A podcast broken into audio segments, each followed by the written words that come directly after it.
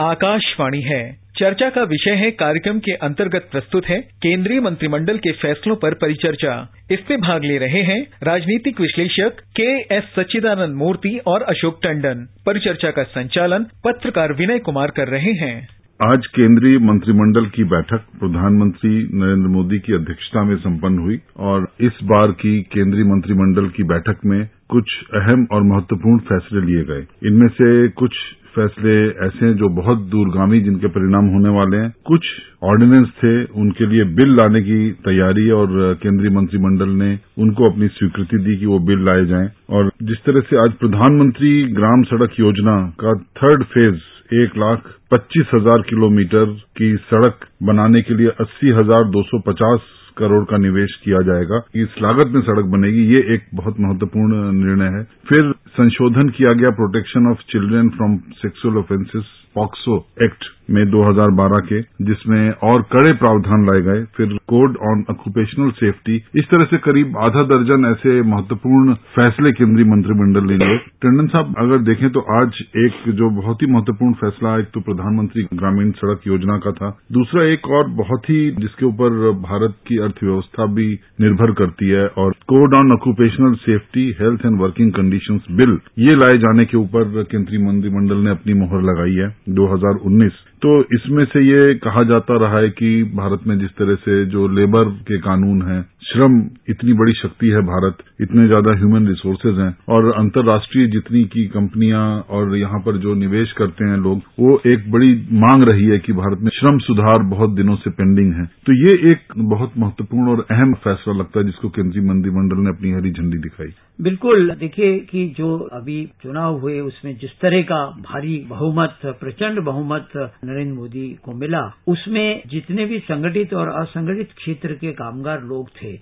उनका भी बहुत भारी मात्रा में समर्थन मिला था। तो इसलिए सरकार ने आते ही एक सौ दिन का एजेंडा बनाने के लिए सभी मंत्रालयों को कहा था। तो श्रम मंत्रालय ने उस एजेंडा पर काम करना शुरू किया और अगर आपको ध्यान हो तो पिछली ही कैबिनेट की बैठक में जो लेबर कोड था, जिसमें कि कम से कम जो मिनिमम वेज जिसको कहते हैं, कि जीविका कम से कम उसको भी उन्होंने पारित किया था और उसी कड़ी में एक लेबर कोड के साथ साथ अब न्यू लेबर सेफ्टी कोड बनाने की बात की है तो जो हमारे देश का संगठित और असंगठित क्षेत्र में काम करने वाले करोड़ों कामगार हैं, उनकी ओर कभी ध्यान नहीं दिया गया। तो आज जो ऑक्यूपेशनल सेफ्टी हेल्थ और वर्किंग कंडीशन बिल जो आज कैबिनेट ने पारित किया है, उसमें हम देखेंगे कि तेरह केंद्रीय कानून जो लेबर लॉज हैं उनको इस नए कोड के तहत लाया गया है और ये कोड जो है, ये उन सभी दुकानों पर, फैक्ट्रियों पर, किसी भी तरह के धंधे में लगे हुए लोगों, जिसमें दस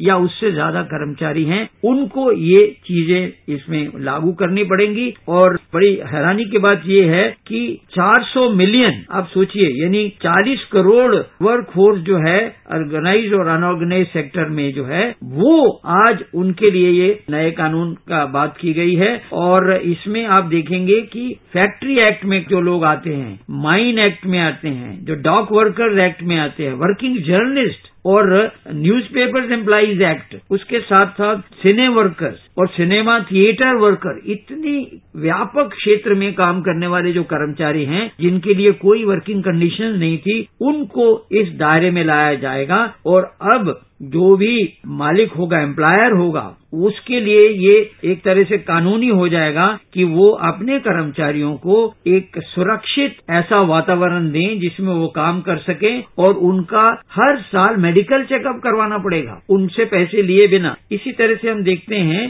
कि जो महिलाएँ हैं, काम करती हैं खास तौर से महिलाओं के लिए नाइट ड्यूटी जो नाइट शिफ्ट है, और उसमें उनको क्या सुविधाएँ दी जाए, इसकी भी इसमें बात की गई है, और खास तौर से जो महिलाएँ माइंस में काम करती हैं, खदानों में काम करती हैं, उनके लिए वहाँ पर क्रैच बनाया जाएगा, उनके बच्चे छह साल के जो है, छोटे, उनके लिए क्रैच दिया जाएगा, और उन महिलाओं के लिए नहाने की भी सुविधा वहाँ पर प्रदान करनी पड़ेगी, और इस तरह से ऐसा मानना है सरकार का कि अब अधिक से अधिक महिलाएँ जो हैं, वो कामगार बनेंगी। और पहले भी इसी सरकार ने जो मेटर्निटी लीव बढ़ाई थी महिलाओं के लिए तो महिला सशक्तिकरण की दृष्टि से भी ये आज का जो कानून है, ये बहुत महत्वपूर्ण है। और मैं ये समझता हूँ कि चार कोड में पूरे लेबर और रिफॉर्म जो हैं, यानी कामगार लोगों को सहायता देने की दृष्टि से, उनकी जो काम करने के, उनके रास्ते, उनको सुधारने के लिए लगातार प्रयास करके चार कोड में ये किया जाएगा और दो अभी हम देखते हैं, हो गए हैं। पिछले बार ये जो वेजिस के बारे में हुआ और इस बार हम देख रहे हैं कि उनके काम करने की, उनकी सुरक्षा की, उनकी स्वास्थ्य की चिंता करने के लिए एक व्यापक एक कानून जो सरकार ला रही है, उससे ऐसा माना जा रहा है कि सरकार प्रतिबद्ध है कि इन सारे सेक्टर में काम करने वाले लोगों के लिए भी कोई न कोई वर्किंग कंडीशंस हो ताकि वो भी एक अच्छा जीवन जी सके। तो मैं समझता हूँ कि ये जो आज निर्णय हुआ है ये जो सामाजिक न्याय मंत्रालय है या जो बाल विकास मंत्रालय है जो महिला सशक्तिकरण से जुड़े हुए मंत्रालय है उनके पहले सौ दिन के एजेंडा को आज एक और कदम उसमें आगे बढ़ाया जैसे इसमें काफ़ी क्रिटिसिज्म भी हुआ था जो कुछ वर्ष पहले जैसे था हायर एंड फायर पॉलिसी के ऊपर जैसे आप कह रहे हैं कि संगठित और असंगठित जो क्षेत्र हैं उनमें एक ये बड़ी मुश्किलात का सामना जो करना पड़ता है वहाँ मजदूरों को कि आपको नहीं करना काम तो आपकी छुट्टी और कॉन्ट्रैक्ट और ठेकेदारी की जो प्रथा थी तो ये वर्किंग कंडीशंस में जैसे आपने चार कोड बताए उसमें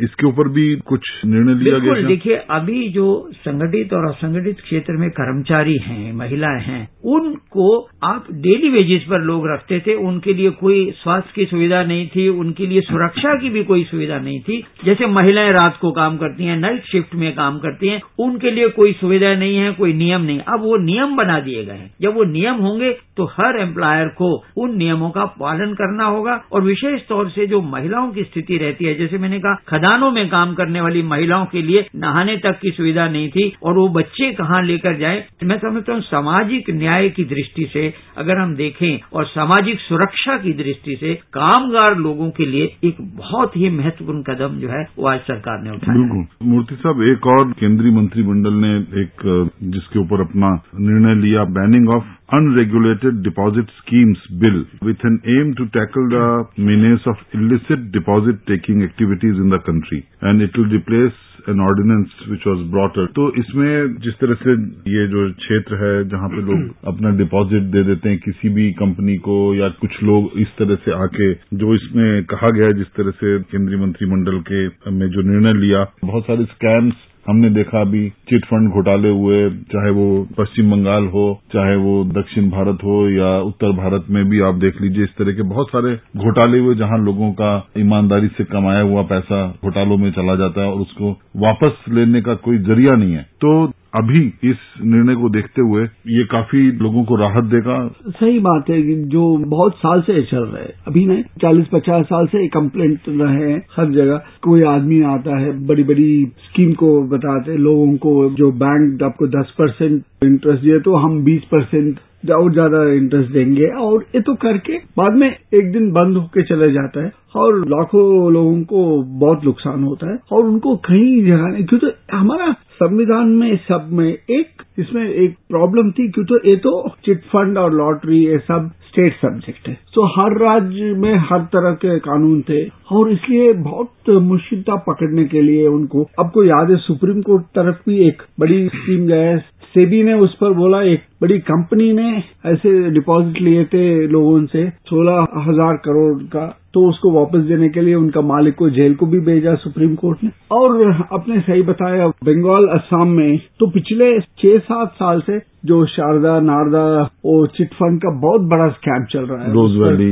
Rose Valley. अब नाम बोलते चले तो ये तो इतनी देश में पूरा देखे तो एक पार्लियामेंट का एक क्वेश्चन में सरकार ने बताया था आठ हज़ार चिट फंड और अनरेगुलेटेड फाइनेंशियल इंस्टीट्यूशन पर केसेस चल रहे हैं इस देश में। तो ये सब देखे और ये तो पिछले सरकार में भी ऐसा हुआ था, इसलिए जो एक ऑर्डिनेंस लेके आए थे, इसको रेगुलेट करने के लिए तो बहुत ज़रूर था। इसका इम्प्लीमेंटेशन करने में काफ़ी ये है, मगर अब तो केंद्र सरकार ने बोला है, जो घोटाला करते हैं उनको, पर कठिन कार्यक्रम लेंगे हम तो लोगों को डिपॉजिट करें। मगर ये एक तो हमारा समाज का ये है, जैसे हमको सरकार या अच्छा बैंक और स्कीमों में हमको अच्छा इंटरेस्ट मिले तो हम इनके पास नहीं जाएँगे।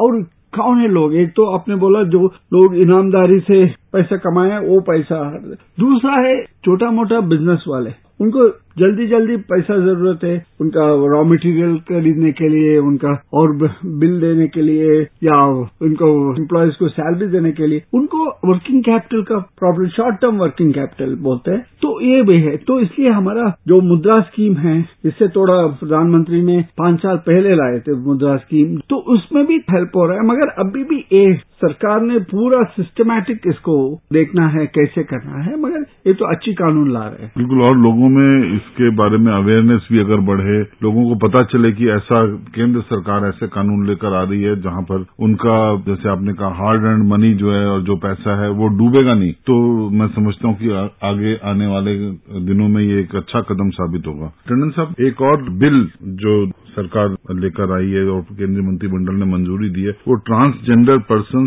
protection rights protection of their rights bill 2019 तो इसमें ऐसा मैकेनिज्म है कि जो ट्रांसजेंडर्स हैं, किन्नर हैं, उनके लिए उनका सामाजिक और आर्थिक और जो शैक्षिक एम्पावरमेंट हो सके, उनको और सही तरीके से समाज में जोड़ा जा सके, उसके ऊपर बिल का फोकस रहेगा। देखिए, ये बिल पहले पिछली लोकसभा में तेरह फरवरी को पारित हुआ था। लेकिन क्योंकि चुनाव आए और सोलहवीं लोकसभा की टर्म खत्म हुई तो सरकार को फिर इसमें 21 फरवरी को इसमें फिर ऑर्डिनेंस लाना पड़ा था। तो अब ये जो ऑर्डिनेंस है, उसके बदले में फिर इस बिल को दोबारा से लोकसभा लाने के लिए इसको कैबिनेट ने मंजूरी दी है और इसमें कैबिनेट ने कोई बहुत ज़्यादा इसमें बदल नहीं किया है। लेकिन ये जो ट्रांसजेंडर बिल जिसको हम कह रहे हैं, देखिए ये जो हमारे समाज में जिनको हम किन्नर कहते हैं, उनके बारे में कभी कोई भी सामाजिक तौर पर आवाज़ नहीं उठाई गई। और जिस तरह से उनकी दशा रहती है समाज में, उसको ध्यान में रखते हुए, जैसे मैंने पहले कहा कि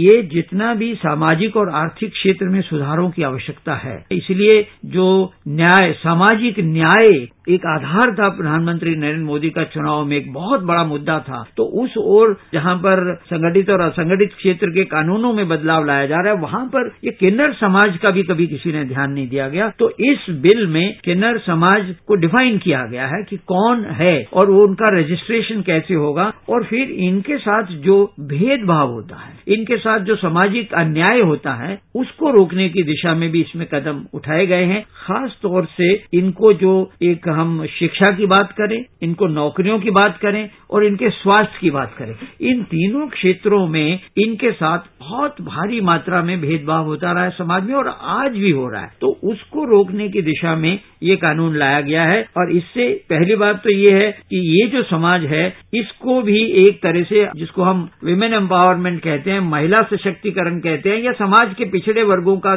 सशक्तिकरण कहते हैं, किन्नर समाज का भी सशक्तिकरण हो, इस दिशा में ये एक प्रयास सरकार ने किया है और इसमें उनके जितने भी अधिकार हैं और उनको और इनके साथ जो सामाजिक तौर पर न्याय नहीं हो रहा, वो इनको मिले। इस दिशा में कदम उठाए गए हैं और ये भी मोदी सरकार के दूसरे टर्म का पहले सौ दिन के एजेंडा में इसको भी शामिल किया गया था। तो एक बार फिर इसको बिल के तौर पर लाया गया और ये भी आज जितने भी फैसले कैबिनेट में विशेष तौर से जो श्रमजीवी लोगों के लिए या और बच्चों के इनको इसी सत्र में पारित करने का प्रस्ताव है सरकार का और मैं समझता हूँ ये वो बिल हैं जिन पर कोई विवाद नहीं होगा, कोई राजनीति नहीं होगी और ये सर्वसम्मति से पास हो जाएँगे।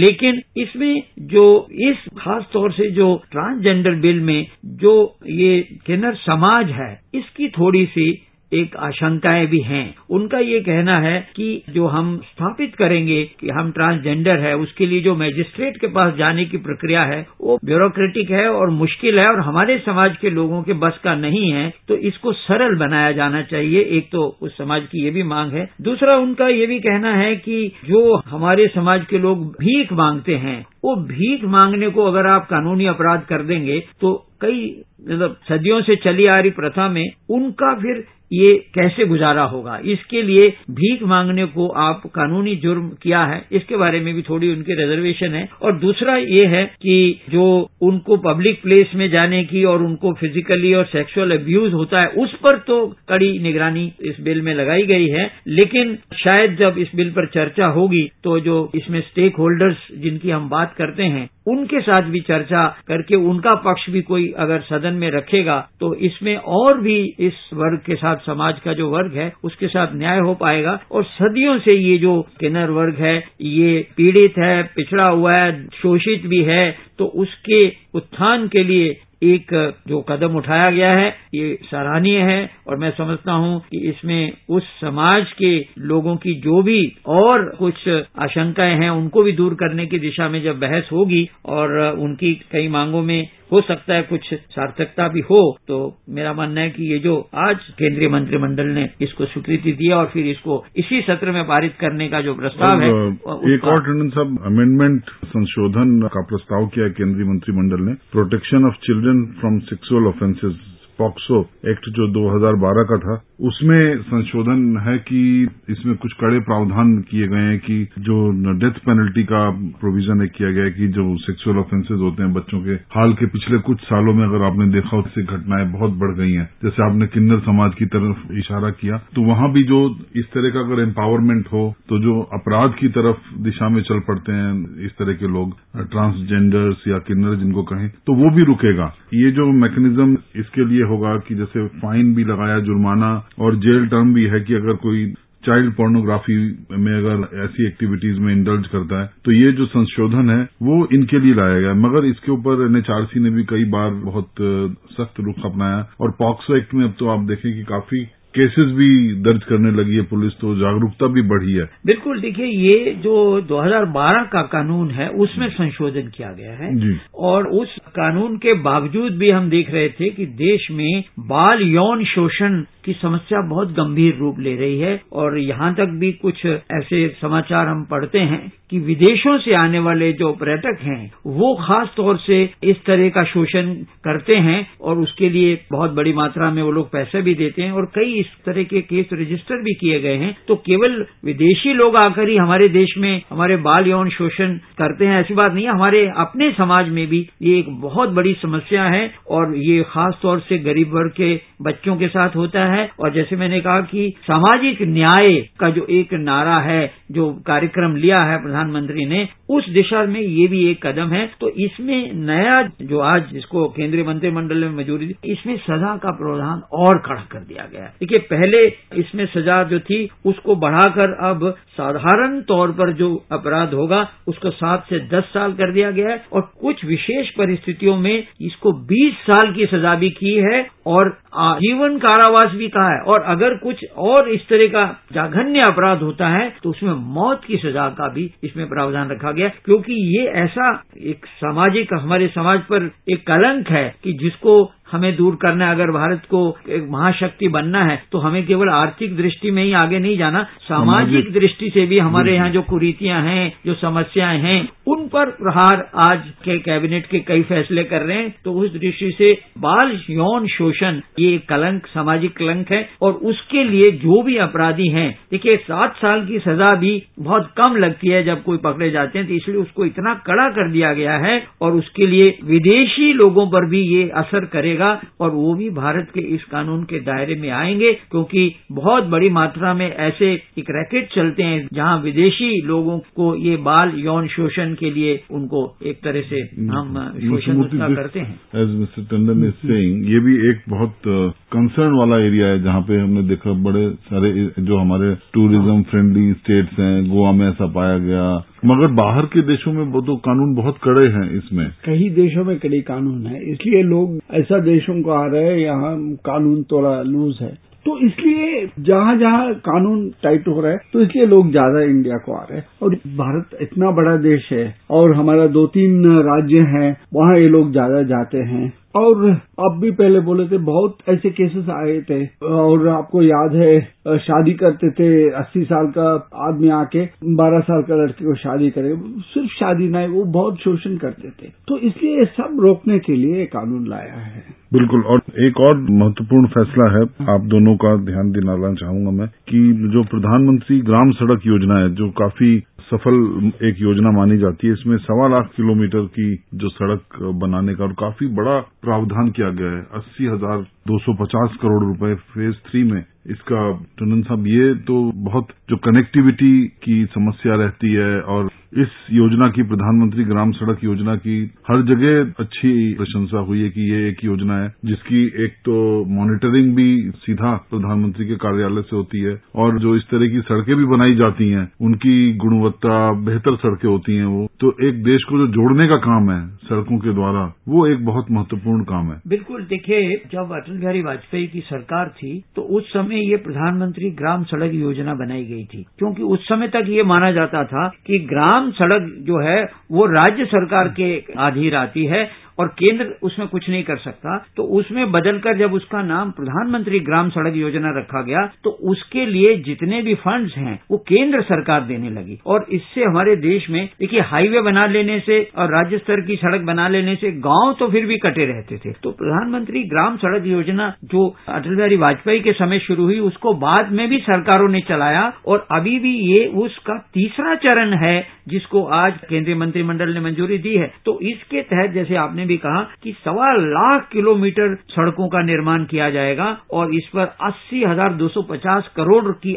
आज स्वीकृति दी गई है। तो जब तक हमारे देश में गाँव सड़कों से नहीं जुड़ेंगे तो गाँव का उद्धार हो नहीं सकता है। प्रधानमंत्री ग्राम सड़क योजना एक व्यापक और एक सफल योजना है और इसलिए जहाँ जहाँ अभी कमी रह गई है, जो गाँव जोड़े नहीं जा सके, उन गाँवों को जोड़ने की दिशा में तीसरे चरण में ये एक बहुत बड़ी योजना को आज केंद्रीय मंत्रिमंडल ने मंजूरी दी है। तो इसमें एक तीसरे चरण में एक और बड़ी महत्वपूर्ण बात है। इसमें ज़्यादा से ज़्यादा सड़कें बना रहे पहाड़ी इलाकों में। जो पहाड़ी इलाकों में हिमाचल हो, नॉर्थ ईस्ट हो, वेस्टर्न घाट्स हो, यहाँ पहाड़ी इलाकों में, क्योंकि ये तो पहले दो चरण में ज़्यादा से ज़्यादा प्लेन्स में जहाँ जहाँ करना था, कर दिया। अब तो पहाड़ी इलाके में पाँच घर हो सकते दस घर हो सकते मगर वो तो एक घंटे, दो घंटे, पाँच घंटे लोग पैदल जाना पड़ते थे वो सब करते थे। तो इसलिए ये तो पूरा लास्ट माइल कनेक्टिविटी जो बोलते हैं, वो होने वाला है। ये बहुत अच्छा प्रोग्राम और हमारे आर्म फोर्सेस का भी काफ़ी आर्मी का डिमांड रहा है कि मूवमेंट नहीं होता और हालाँकि बॉर्डर रोड ऑर्गेनाइजेशन काफ़ी एक्टिव है इसमें अरुणाचल में पहाड़ी दुर्गम क्षेत्रों में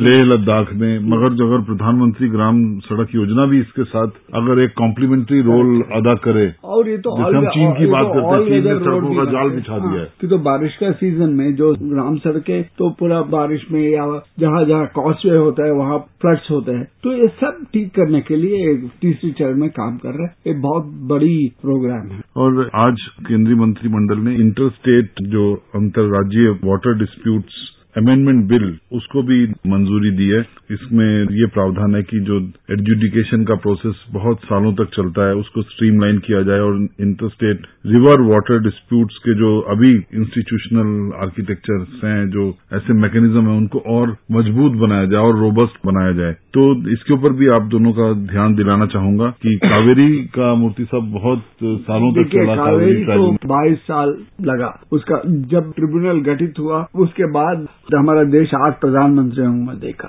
और सुप्रीम कोर्ट में, हाई कोर्ट में, हर जगह ये हुआ। और ऐसे ही काफ़ी गोदावरी ट्रिब्यूनल हो, कृष्णा ट्रिब्यूनल हो, नर्मदा ट्रिब्यूनल हो, वो सब इतना। अब तो प्रधानमंत्री ये बताए थे तीन साल पहले, हम तो एक ट्रिब्यूनल से तो जमाना बदल गया। हर डिस्प्यूट के लिए अलग अलग ट्रिब्यूनल बनाना। वो दो महीने में एक बार हियरिंग रखते हैं, टाइम देते हैं। नहीं, जब दो महीने कावेरी को टाइम लगता है, उस टाइम पे हम महानदी या महादाई इसके बारे में। तो ये इसलिए ये तो बहुत अच्छा है। प्रधानमंत्री ने बताया, तीन से चार साल तक हर राज्यों का जो नदी विवाद है, उसको सेटल करना। तो इसलिए हम तो मैं कहीं देखा हूँ साउथ में तो ऐसा है। तमिलनाडु ने एक सौ करोड़ के ज़्यादा लॉयरों को फ़ी दिया है। कावेरी इसमें। हर जगह। तो इसलिए प्रधानमंत्री बोला, नहीं, ये क्यों इतना ये हो रहा है टाइम हो रहा है? और सरकार ट्रिब्यूनल का जो रिपोर्ट आता है, उस पर गैजेट में आने के लिए दो साल लगता है। बाद में वो सुप्रीम कोर्ट हो जाता है। और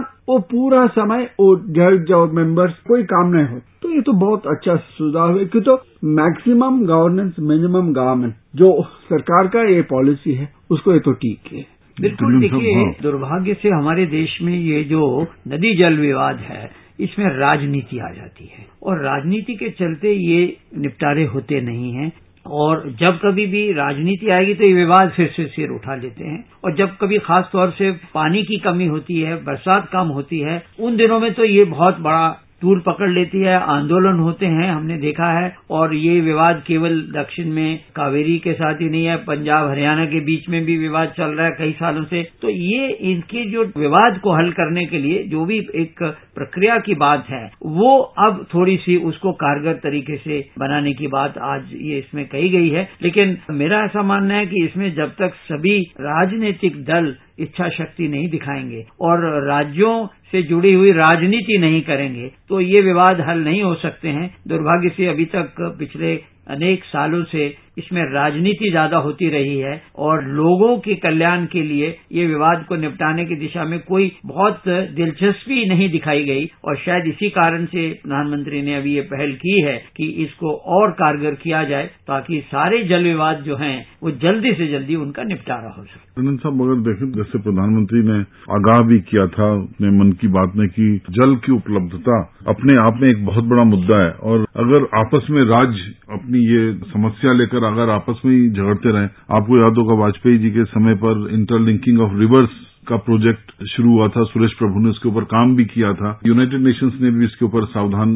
रखने को कहा है कि जल की जो जिस तरह से कमी होती जा रही है और करीब अट्ठानवे प्रतिशत पानी तो दुनिया के महासागरों में है और बाकी जो बचता है उसमें से कितना सारा पानी नदियों में है और जो पीने का पानी उसकी अवेलेबिलिटी सिर्फ़ एक प्रतिशत रह जाती है। और वाटर ग्रिड की भी बात की गई वाटर ग्रिड की भी तो बात ये सब समस्याएँ हैं जो राष्ट्रीय समस्याएँ हैं और इनका समाधान निकालने में जब तक सभी राजनीतिक दल इच्छा शक्ति नहीं दिखाएँगे क्योंकि अलग अलग समय पर हम देखते हैं कि अलग अलग राज्यों में अलग अलग दलों की सरकार होती है। तो वहाँ पर फिर ये जब राजनीति शुरू हो जाती है तो उससे कोई इसमें से समाधान नहीं निकलता और इसका जो खामियाजा है, वो जनता को ही भुगतना पड़ता है। और फिर हम बात करते हैं कि देश में हम जल संचय नहीं करते हैं, सारा पानी समुद्र में चला जाता है। लेकिन ये जो विवाद हैं, इनमें देखिए जो डैम बने हैं, उनमें कितना पानी का जो बंटवारा है, उस पर ही विवाद है, जो बड़ी आसानी से सुलझाया जा सकता है। तो उस दिशा में मैं समझता हूँ एक बहुत महत्वपूर्ण कदम है और इसका भी स्वागत किया जाए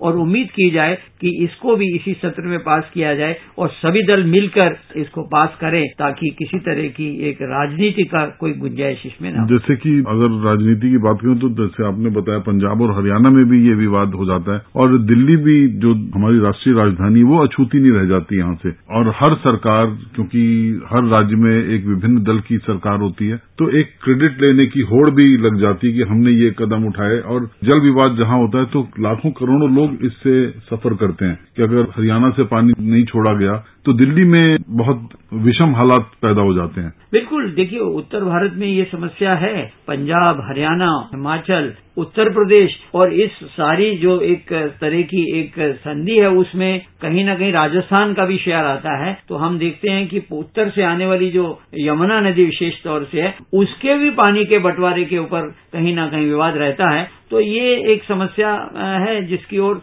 और ये कोई बड़ा मुश्किल काम नहीं है। और हमें उम्मीद करनी चाहिए कि जो आज विधेयक का मसौदा पारित किया मंत्रिमंडल ने, उसको जल्दी ही स्वीकृति मिलेगी और इस समस्या पर हम काबू पा सकते बिल्कुल तो आज के जो ये अहम केंद्रीय मंत्रिमंडल के फैसले रहे और जिस तरह से आपने बताया कि सामाजिक न्याय और सोशल जस्टिस की तरफ़ ज़्यादा मुखरित रहे। और आने वाले दिनों में जिस तरह से प्रधानमंत्री ने कहा है कि जितने नागरिक हैं और लोग हैं हमारे देश के उनका ईज ऑफ़ लिविंग और जो ब्यूरोक्रेसी को भी प्रधानमंत्री ने एड्रेस किया था वो उसमें भी कहा था कि ईज ऑफ़ लिविंग होना चाहिए। लोग एक आरामदायक ज़िंदगी व्यतीत कर सके हमारे देश में। आगे भी हम ऐसी उम्मीद करते हैं कि केंद्रीय मंत्रिमंडल में जो अहम फैसले लिए जाएँगे वो भी इस दिशा में कारगर कदम साबित होंगे। आप दोनों का बहुत बहुत धन्यवाद मूर्ति साहब और टंडन साहब आपने इस चर्चा में हिस्सा लिया। बहुत बहुत धन्यवाद। धन्यवाद। धन्यवाद। अभी आप चर्चा का विषय है कार्यक्रम के अंतर्गत केंद्रीय मंत्रिमंडल के फैसलों पर परिचर्चा सुन रहे थे।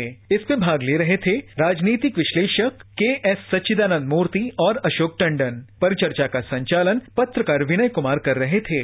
ये कार्यक्रम आकाशवाणी के समाचार सेवा प्रभाग द्वारा प्रस्तुत किया गया। इस कार्यक्रम के संबंध में अपनी प्रतिक्रिया आप हमें ईमेल कर सकते हैं। पता है A I R N S D talks at gmail dot com ये कार्यक्रम फिर से सुनने के लिए लॉग ऑन करें हमारी website news on A I R dot com